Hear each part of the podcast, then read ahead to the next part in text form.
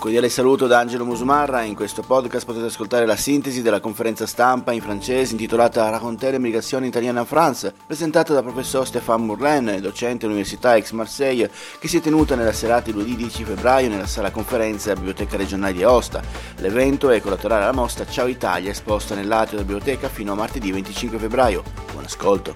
On est d'autant plus heureux de se retrouver que c'est l'aventure, en quelque part, de Ciao Italia qui se, poursuit, une aventure qui a commencé à Paris, au Musée national de l'histoire de l'immigration, où euh, cette exposition donc, a été euh, présentée en 2017, donc une exposition euh, temporaire, qui avait une autre dimension, hein, puisque nous présentions et nous avions fait le pari justement de mettre en regard hein, des documents d'histoire, hein, des témoignages, hein, comme vous en recherchez euh, aujourd'hui dans ce très beau euh, projet, mais aussi euh, des œuvres d'art, la culture, hein, puisque c'était d'ailleurs le thème de cette exposition, c'était non seulement de parler d'immigration, mais aussi de culture italienne. Et depuis que cette exposition a fermé ses portes à Paris, puisque c'était une exposition temporaire, eh bien, des panneaux, effectivement, circulent en France, dans les différentes régions euh, françaises, mais aussi grâce au soutien de l'Institut euh, français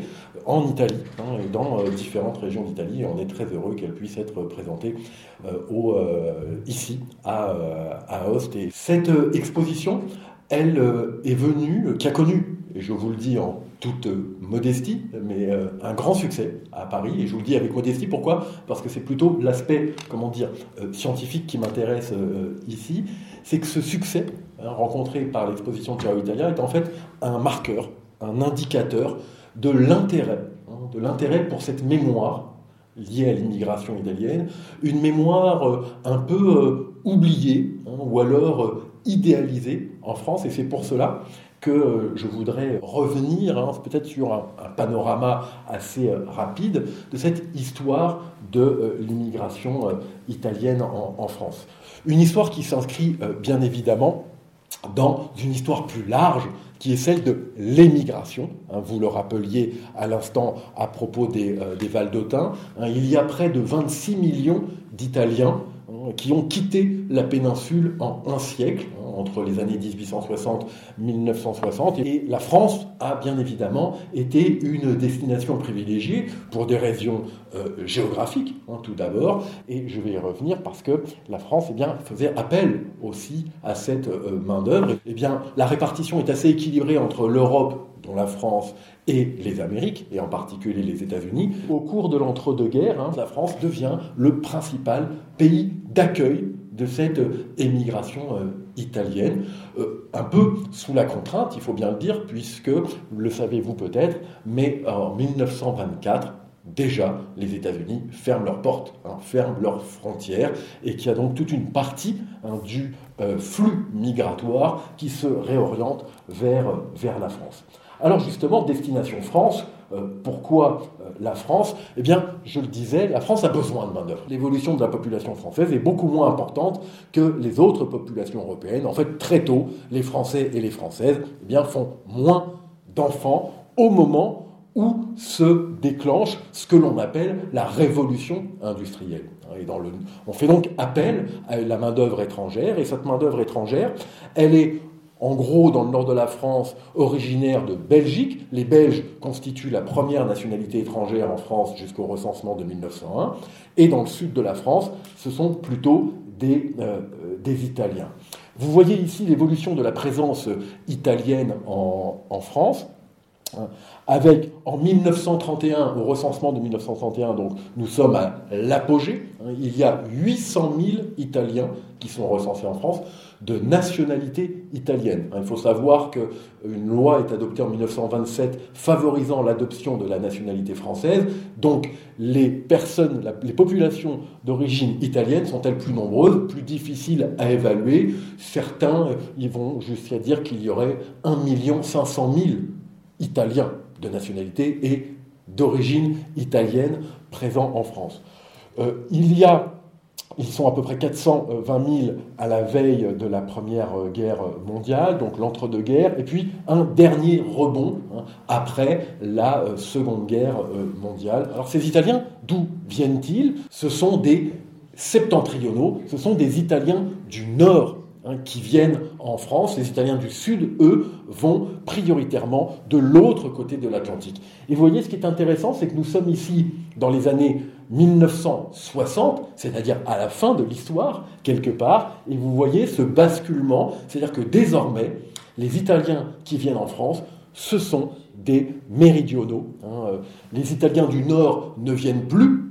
Pourquoi? Deux raisons principalement. La première, vous la connaissez bien, elle est liée à ce que l'on appelle le miracle économique, hein, c'est-à-dire le développement économique du nord de la péninsule. Et lorsque les Italiens du nord font le choix de l'immigration, c'est pour se rendre vers des destinations qui offrent des euh, conditions salariales plus intéressantes que la France. Je pense en particulier à l'Allemagne, je pense à la Suisse et dans une moindre mesure à la Grande-Bretagne pour euh, en rester au continent euh, européen. Alors, nous, ces Italiens, où on les retrouve en France Nous sommes en 1891, deux pôles, d'une certaine manière, la région parisienne, et puis le sud-est de la France, hein, et en particulier les trois départements littoraux, les Alpes-Maritimes, la région de Nice, le Var, et les Bouches-du-Rhône, c'est-à-dire la région de euh, Marseille.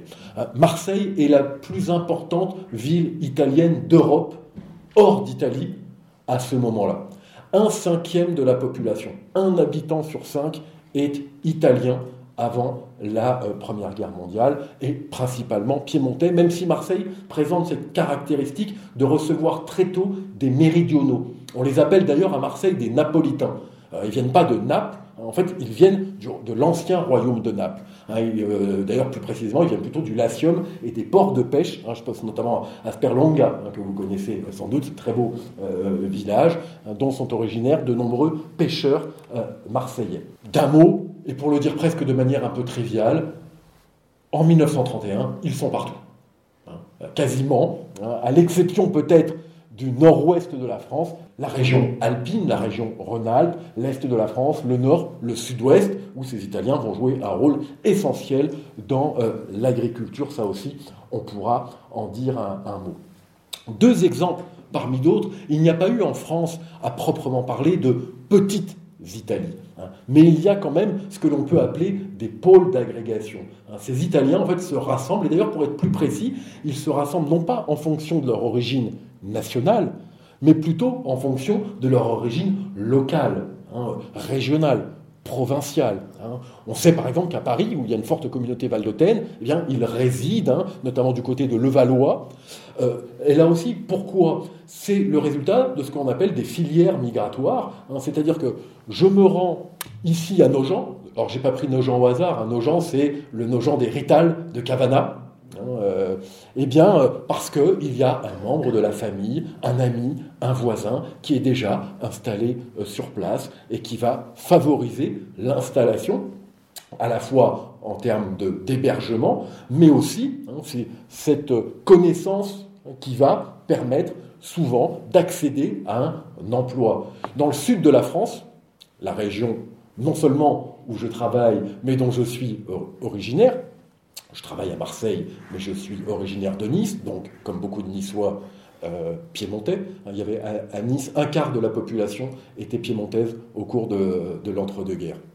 Mon patronyme ne le dit pas, hein, c'est mon patronyme paternel, mais mon patronyme maternel, c'est Via Allé. Hein, donc, euh, euh, sans hein, ça donne un gage peut-être de légitimité à, mon, discours.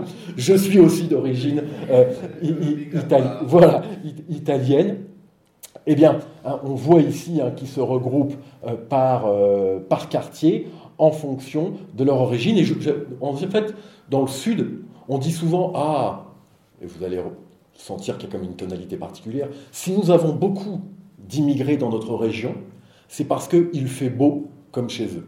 Euh, ça n'a évidemment rien à voir avec la météo. Hein, c'est parce que ce qui détermine la migration, hier comme aujourd'hui, c'est le travail, bien évidemment. Alors ces Italiens, justement, je disais tout à l'heure que cette mémoire, elle a été un peu oubliée, voire idéalisée. Aujourd'hui, quand on demande à des Français, hein, et on a pu en, recueillir des témoignages auprès du public de l'exposition Ciao Italia, avant qu'ils visitent l'exposition, il y a l'idée que ces Italiens, c'était, ouvrez les guillemets, de bons immigrés. Ce qui permet de dire, sans le dire, qu'il y aurait eu ensuite de mauvais immigrés.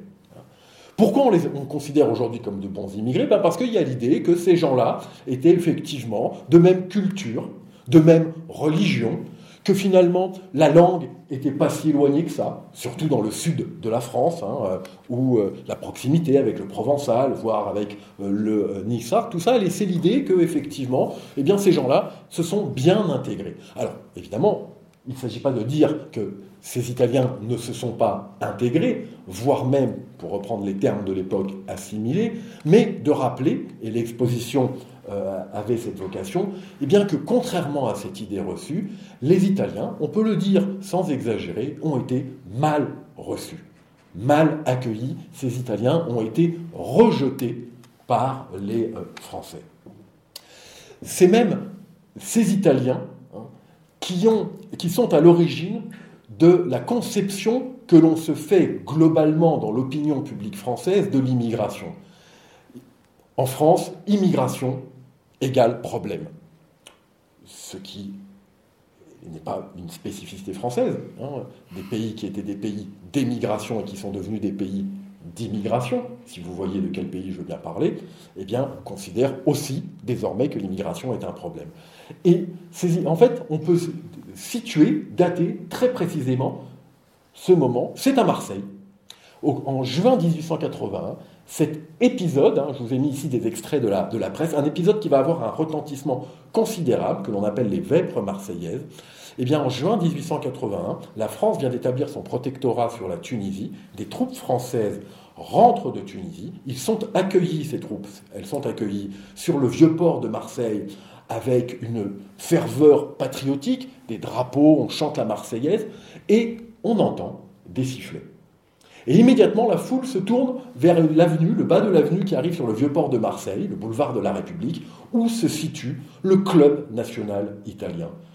C'est une association, rien de politique, hein, une association italienne, et qui a eu, si je puis dire, l'outrecuidance de laisser le mauvais drapeau tricolore à ses fenêtres le drapeau italien. S'ensuit trois jours de chasse aux Italiens dans Marseille. Trois morts, 21 blessés. Un événement que la presse locale, nationale, internationale, en Italie, hein, c'est une émotion extrêmement forte. Hein, il y a des députés qui, à Montecitorio, demandent au gouvernement de déclarer la guerre à la France à la suite de cet euh, épisode. Alors il faut dire aussi que cela vient se mettre sur une sensibilité exacerbée par l'affaire tunisienne, parce que l'Italie aurait bien aimé mettre hein, euh, son emprise sur la Tunisie, puisque, vous le savez sans doute, la population européenne en Tunisie est majoritairement, très majoritairement italienne. Il y a 80 000 Italiens en, euh, en Tunisie. Donc, et à ce moment-là, on parle dans la presse d'immigration. Hein, c'est la première fois qu'on emploie le terme immigration égale problème égale menace. Et vous voyez bien que ici il y a un symbole fort, c'est le drapeau. L'immigré hein, est une menace pour la nation. Et en l'occurrence, l'italien.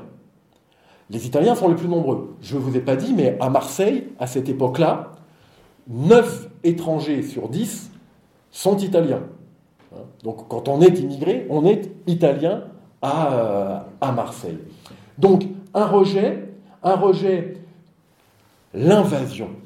Hein, c'est le terme qui prédomine. Ces Italiens nous envahissent. L'invasion, c'est le titre d'un roman, d'un roman qui a eu un grand succès, publié en 1907. Et vous voyez, je vous ai mis un extrait de l'avant-propos. Louis Bertrand, hein. Louis, Bertrand, c'est pas un fou. Hein. il est professeur de lettres au lycée d'Aix-en-Provence.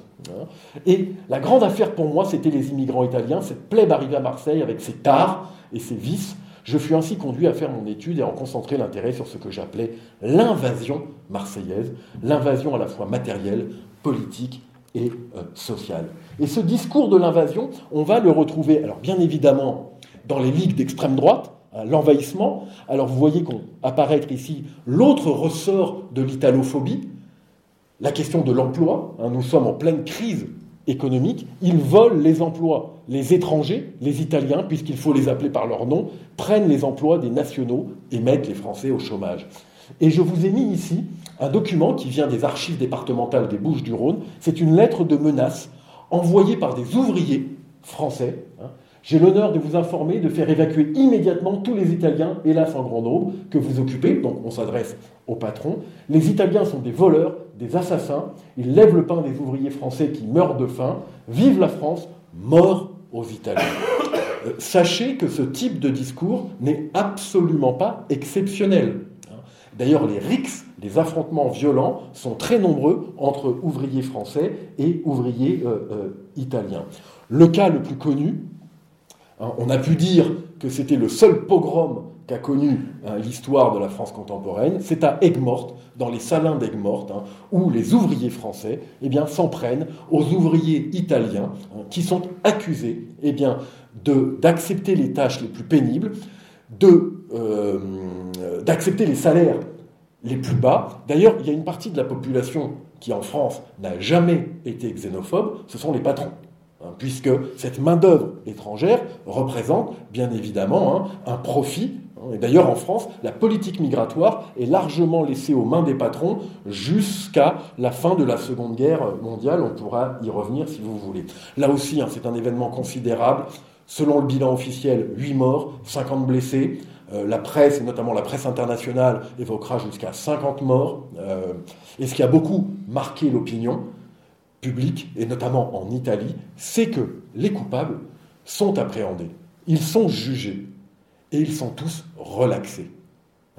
Ça en dit long sur la valeur que l'on accorde justement hein, à la vie de ces Italiens. Des Italiens, hein, d'ailleurs, cet épisode, on disait qu'à l'époque, qu'on chassait l'ours.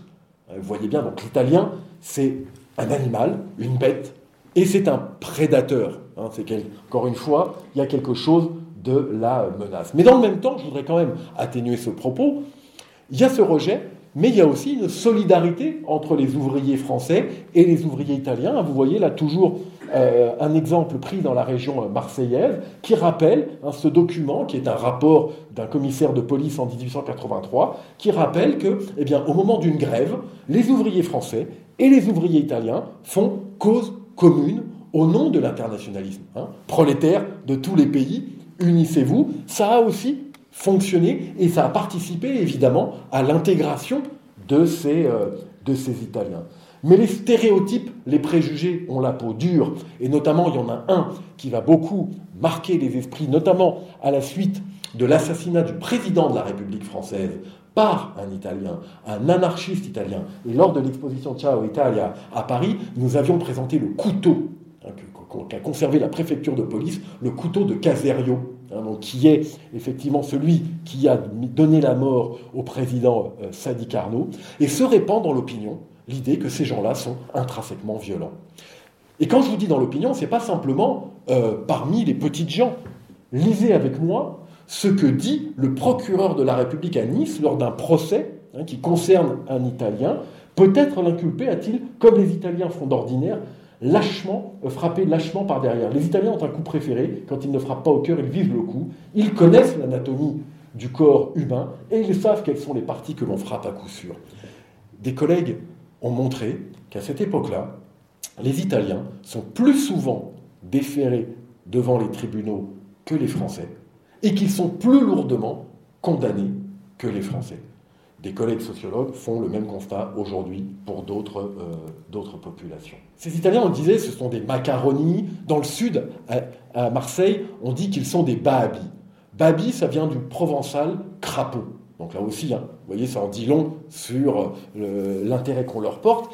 Et parmi les stéréotypes que l'on a aujourd'hui, il y a l'idée que, je vous l'ai dit, ces gens-là avaient la même religion que nous. Donc, c'était des gens tout à fait assimilables. Je vous ai mis ces documents pour vous rappeler ben, qu'on les appelait aussi des cristaux.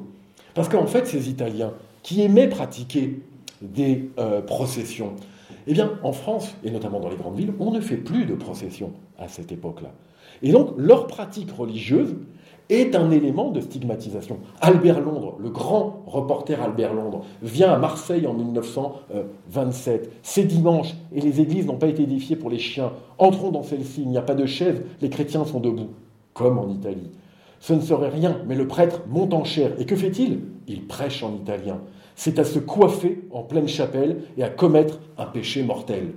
Albert Londres, qui n'est pas un xénophobe, mais vous voyez, il exprime ici sa stupéfaction hein, au regard de la manière de pratiquer qu'ont ces Italiens.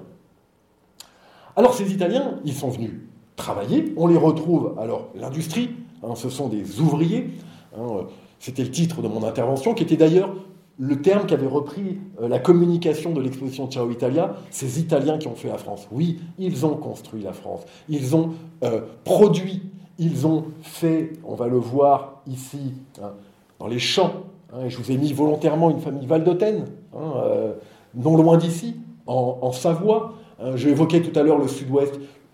Les Français ont déserté les campagnes. Hein, c'est ce qu'on appelle l'exode rural. Or, ce sont les Italiens qui ont maintenu à flot l'agriculture. Hein, si vous avez déjà traversé le sud-ouest de la France, vous avez sans doute vu ces grands champs de maïs.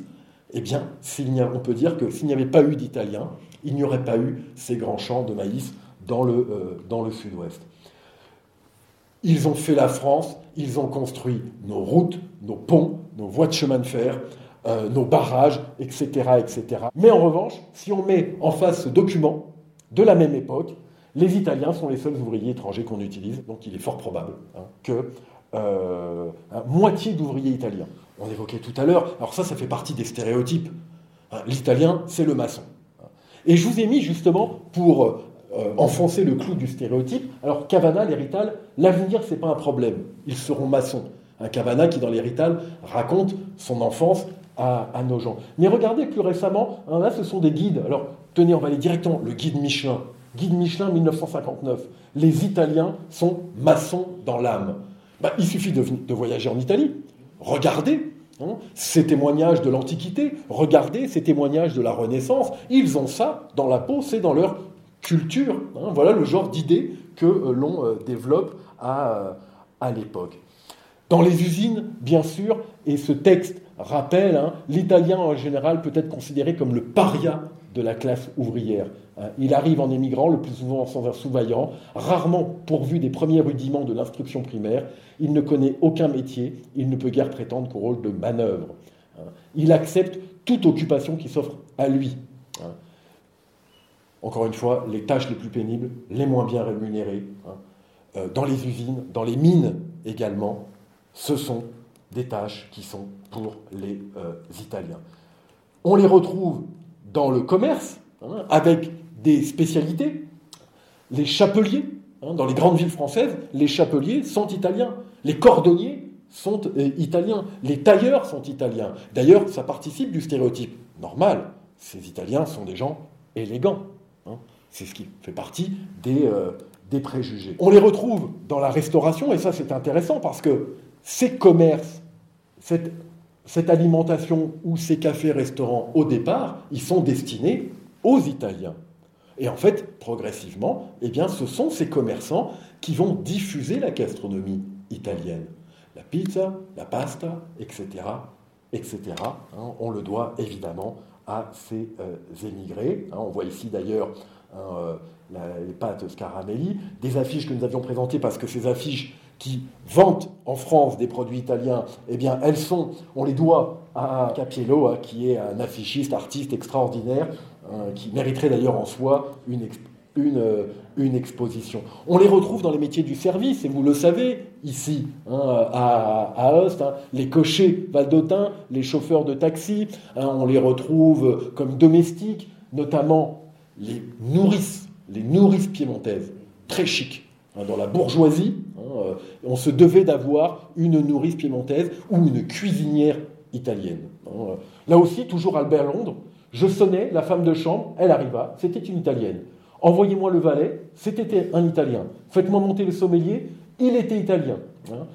Euh, je sortais de ma chambre, j'appelais l'ascenseur, le garçon de l'ascenseur, il lisait, il s'école. Hein, euh, ce n'est pas caricatural, effectivement, hein. ces professions étaient très largement euh, italianisées. Je vous ai mis une entreprise parmi d'autres qui m'est chère, puisque c'est une entreprise niçoise, l'entreprise Spada, hein, qui est au départ, c'est un manœuvre, hein. Giovanni Spada, Jean Spada, qui va monter sa petite entreprise familiale, ça c'était vraiment le modèle d'ascension sociale, et qui va devenir une grande entreprise, c'est notamment l'entreprise Spada qui a construit l'aéroport de Nice, deuxième aéroport en France aujourd'hui euh, encore. Ponticelli, hein, qui nous avions accordé une place importante, connu en France pour être le dernier des poilus, Hein, on pourra en reparler, mais on sait moins que Ponticelli, Lazare Ponticelli et ses deux frères, eh bien, sont à l'origine, eh bien, là aussi, petite fumisterie, et qui est devenu aujourd'hui un des grands groupes hein, euh, sur de l'industrie euh, pétrolière, enfin d'équipement du, euh, secteur pétrolier dans, dans le monde. Je ne vous présente pas Bugatti, des immigrés italiens installés en Alsace. Euh, Simca, on le sait moins, ça en France. Hein. Henri euh, Pigozzi, qui est un ancien de la Fiat, d'ailleurs, venu s'installer en, France. Gordini, hein, peut-être pour ceux qui suivent l'actualité euh, ou l'histoire des rallyes automobiles, hein, la fameuse Renault Gordini, un immigré italien. si vous fréquentez la France, vous connaissez sans doute les boulangeries Banette, eh bien les boulangeries Banette, c'est la famille Storione, une famille d'Italiens installés, vous le voyez ici, à Marseille. Voici quelques exemples de euh, réussite.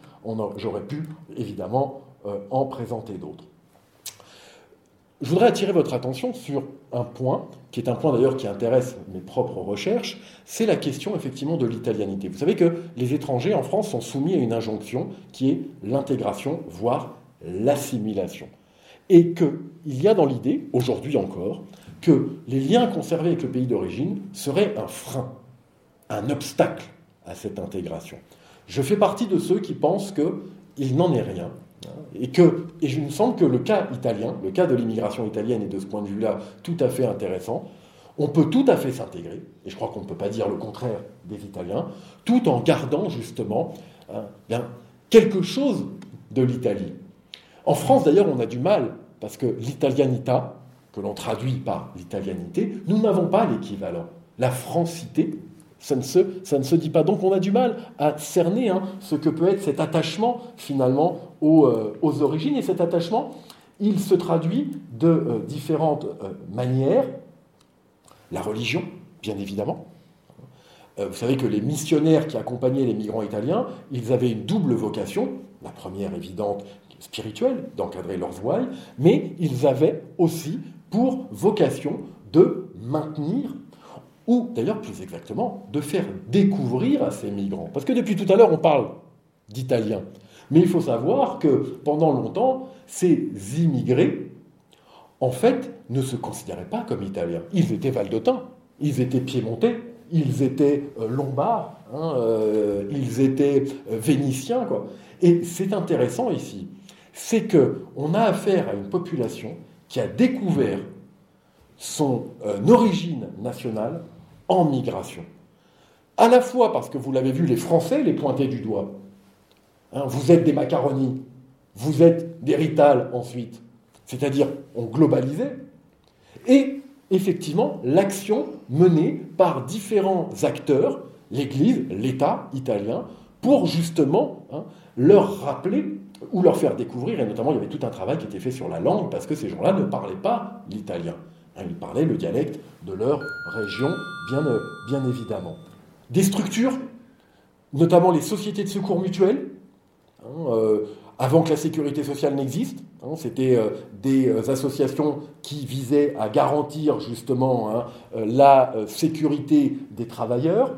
Donc vous voyez ici la société de secours mutuel italienne de Lyon. Ici une très belle affiche que l'on doit à Capiello encore pour la société italienne de bienfaisance de Paris. On se rassemble aussi dans des associations récréatives et notamment et c'est vrai que ça, ça joue un peu le stéréotype, parce qu'en France, on considère que les Italiens, ce sont des artistes. Et notamment, la figure la plus répandue de l'italien, c'est le joueur de mandoline. Ce qui, j'imagine, ici, au Val d'Aoste, ça ne dit pas grand-chose. Quoi. Mais on ramène tous les Italiens à la mandoline, c'est-à-dire au napolitain. Euh, euh, mais il est vrai que les associations d'Italiens en France sont souvent des associations musicales. Le sport, évidemment, on ne pouvait pas ici faire autrement que de rendre hommage, et vous le retrouverez dans l'exposition, à Maurice Garin.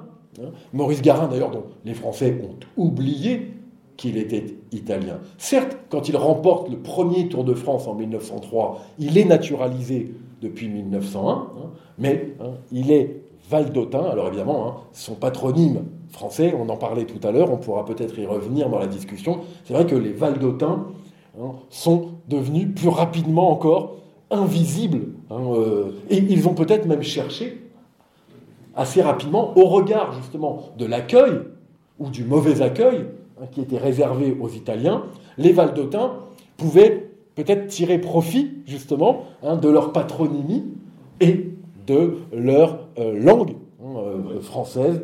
Alfredo Binda, grand cycliste de l'entre-deux-guerres, plusieurs fois champion du monde, qui est un immigré italien à, à Nice. Et il y avait, au cours de l'entre-deux-guerres, une compétition en France réservée aux cyclistes italiens à des immigrés italiens qui avaient leur licence à la fédération italienne, et chaque année se tenait le critérium cycliste des Italiens de, euh, de France. La presse italienne, en italien, faite par des Italiens de France pour des Italiens. Juste pour vous donner un exemple du foisonnement de cette presse, j'ai pris Nice, regardez le nombre de journaux, hein, rien qu'à Nice, et je vous ai mis ici en plus gros le grand journal de l'immigration italienne en France, Il Corriere, qui est un journal catholique, qui est au départ le journal de la mission catholique d'Agen, et qui va se répandre dans toute la France, voire même dans toute l'Europe. Et chaque année, hein, il y avait eh bien, euh, ce calendrier, et vous voyez cette double, la croix, le drapeau. Hein. on retrouve cette double euh, dimension euh, ici. C'est important de dire que la plupart des Italiens de France se sont maintenus dans une stricte neutralité politique. Ils n'ont pas fait de politique. Pour une seule et simple raison, c'est que du point de vue des autorités françaises et de l'opinion publique française, ce n'était pas bien vu. Et que ça pouvait même être un facteur aggravant en termes d'expulsion. Et pourtant, tous les Italiens ont été euh, pris par le jeu politique par le jeu politique italien. On a vu tout à l'heure Caserio, les anarchistes. Et bien évidemment, à partir de 1922, c'est l'ombre du fascisme, pour reprendre le terme que nous avons employé dans Ciao Italia, qui plane sur l'ensemble de la communauté italienne. Tu sei italiano, devi restare italiano. C'était le, hein, le slogan hein, de la propagande du régime fasciste. Je vous ai mis ici, et je n'ai pas le temps de rentrer dans le détail, les dix commandements de l'italien à l'étranger. La patria è una sola, la tua patria è l'Italia, nessun altro paese deve essere da te amato come l'Italia. Et tout état de ce type-là, faut pas se marier avec une Française, etc., etc. La grande crainte du régime fasciste, c'est en France, c'est justement la naturalisation. Et je vous l'ai dit, en 1927, il y a une loi qui favorise cette naturalisation. Très peu de ces Italiens ont été fascistes. Un exemple, Marseille. À Marseille, il y a 100 000 Italiens. Moi, je travaille sur cette question au maximum. Et encore, c'est pas sûr. Il y a peut-être eu 1000 fascistes, avec la carte, la TSRA, hein, avec la chemise noire. Et pourtant, à Marseille, comme ailleurs en France et dans le monde, les fascistes, en fait, ont eu cette idée géniale, quelque part, de créer des case d'Italia, les case degli italiani, hein, où il y avait le consulat, il y avait le fascio et toutes les organisations, mais aussi toutes les associations qui avaient une vocation sociale et culturelle. Ce qui fait que ces cases d'Italia étaient beaucoup fréquentées, beaucoup plus que par, enfin pas seulement par ceux qui avaient la carte et qui portaient la, euh, la chemise noire. Ce qui, dans l'opinion publique, effectivement, a eu pour effet, notamment lorsqu'on est un Français de gauche, eh bien, derrière chaque Italien, hmm, il y a peut-être un dangereux fasciste. Mais quand on est, alors vous voyez ici le Dopo Lavoro hein, de, Nice, ici, hein, donc toutes les activités euh, euh, sportives, la jeunesse évidemment. Et ce qui marchait très bien, c'était les colonies de vacances estives. Hein. Là aussi, et il y a beaucoup de parents qui n'étaient pas fascistes, mais qui envoyaient leurs enfants dans les colonies. Et vous savez que comment ça se passait, on portait les enfants, portaient la chemise noire, etc. C'était une manière de manifester son attachement au pays. Vous savez, quand Mussolini euh, fait cette euh, campagne pour récolter les anneaux de mariage? En 1935, au moment de la campagne d'Éthiopie, en Italie, hein, mais aussi à l'étranger. Un succès fou. Ce sont des kilos, des dizaines et des dizaines de kilos d'or qui sont récoltés hein, dans toutes les villes françaises. C'est l'attachement ici hein, qui se manifeste, non pas au régime fasciste, mais c'est l'attachement au pays euh, d'origine. Quand on est un Français de droite, derrière chaque Italien, un antifasciste, un communiste, un anarchiste, hein, que sais-je encore. Et effectivement, la France a accueilli un grand nombre d'antifascistes. Hein, parmi lesquels des personnalités de, euh, de, premier plan. Et il faut le dire, et c'est comme ça que nous l'avions présenté dans Ciao Italia, ces antifascistes ont joué un rôle essentiel dans la formation de la culture politique de la gauche française, qui a fait d'ailleurs de l'antifascisme un combat, et on le doit notamment à euh, l'apport de ces, de ces Italiens. Vous voyez ici, hein, ça vient donc des documents d'archives qui viennent des archives de Nice, des tracts des tracts qui étaient distribués par les euh, antifascistes parmi les euh, Italiens euh, immigrés. Ce qui posait problème surtout pour les autorités françaises et les Français, c'est que les antifascistes, et notamment les plus radicaux, les communistes et les anarchistes, eh bien, ils cherchaient à faire le coup de poing, à se battre contre... La Casa d'Italia à Marseille est plastiquée, est victime d'un attentat et ça, évidemment, c'est inacceptable parce que cela vient troubler l'ordre public. Un mot quand même sur, puisqu'on parle d'apport, la résistance. Hein, euh, et euh, ici, euh, vous connaissez sans doute Raymond Rémo Perinetti, hein, qui est un Valdotin, qui émigre à, Grenoble à la fin des années 20, qui va être engagé politiquement à la CGTU, le syndicat, au Parti communiste italien. C'est lui qui fonde euh, la section des FTP, les résistants communistes, hein, dans le département de l'Isère, et il deviendra maire de Grenoble hein, euh, en 1948 pour euh, quelques mois. Hein, un exemple parmi d'autres de ces Italiens qui ont libéré la France. Après 1945, la dernière vague, les autorités françaises cherchent à organiser le flux migratoire. Et c'est la création de l'Office national de l'immigration. Vous voyez ce panneau ici.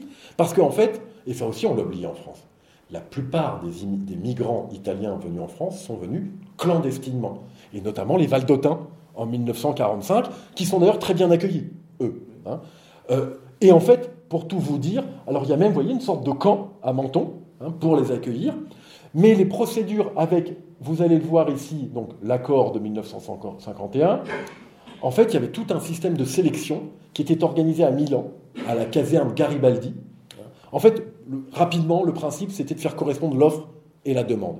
Les patrons français, hein, comme une sorte de, de pôle emploi, disaient, voilà, nous, on a besoin de tel type de profil, et on sélectionnait en fonction. Ça n'a pas marché.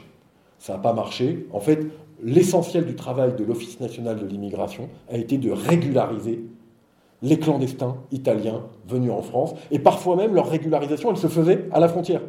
Hein, de l'autre côté de la frontière, à peine étaient-ils arrivés à la gare de Modane hein, ou à Menton qu'ils étaient euh, régularisés. Les temps ont bien changé de ce, de ce point de vue-là.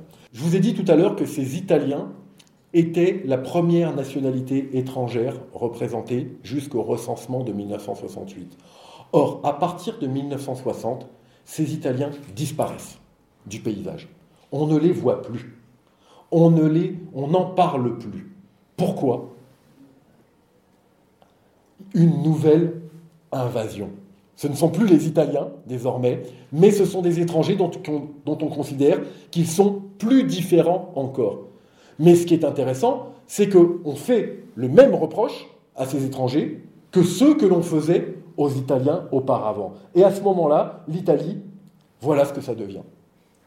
l'Italie, hein, la Dolce Vita, le tourisme, d'ailleurs le flux migratoire s'est inversé, désormais ce sont les Français, alors évidemment temporairement, hein, c'est une, euh, une, installation que nous avions présentée à Ciao Italia, ce n'est pas un artiste italien d'ailleurs, c'est un artiste égyptien. Hein. À côté d'un buste du Duce, il y avait également, vous connaissez sans doute ce grand tableau, on le retrouve, L'Immigranti, euh, c'était la première fois d'ailleurs qu'il sortait euh, euh, d'Italie, bah parce que justement, on voulait jouer eh ben, de ces différents symboles et de ce regard, hein, de cette italianité, de cette italianité qui s'est diffusée. Hein. on le voit au travers de ce nuage de mots dans la culture française de différentes manières, et notamment dans la langue française, puisque, vous voyez, tous ces termes sont des termes italiens qui sont aujourd'hui intégrés au vocabulaire français, et puis quelques, parmi d'autres, hein, qui appartiennent au panthéon de la culture populaire française, montant Livy, Serge Reggiani, c'est moi, c'est l'italien, hein, euh, célèbre euh, chanson, Lino Ventura, qui lui d'ailleurs restera italien euh, toute sa vie, eh bien, font partie hein, de ces grandes figures, de ces euh, Italiens qui ont fait la France. Ed è tutto per questo podcast, grazie per il vostro ascolto. Se ritenete interessanti i contenuti che avete appena ascoltato potete condividerli utilizzando i canali social di Aosta Press. Per ogni comunicazione potete scrivere a podcast.it. Al prossimo ascolto, buona continuazione, state bene.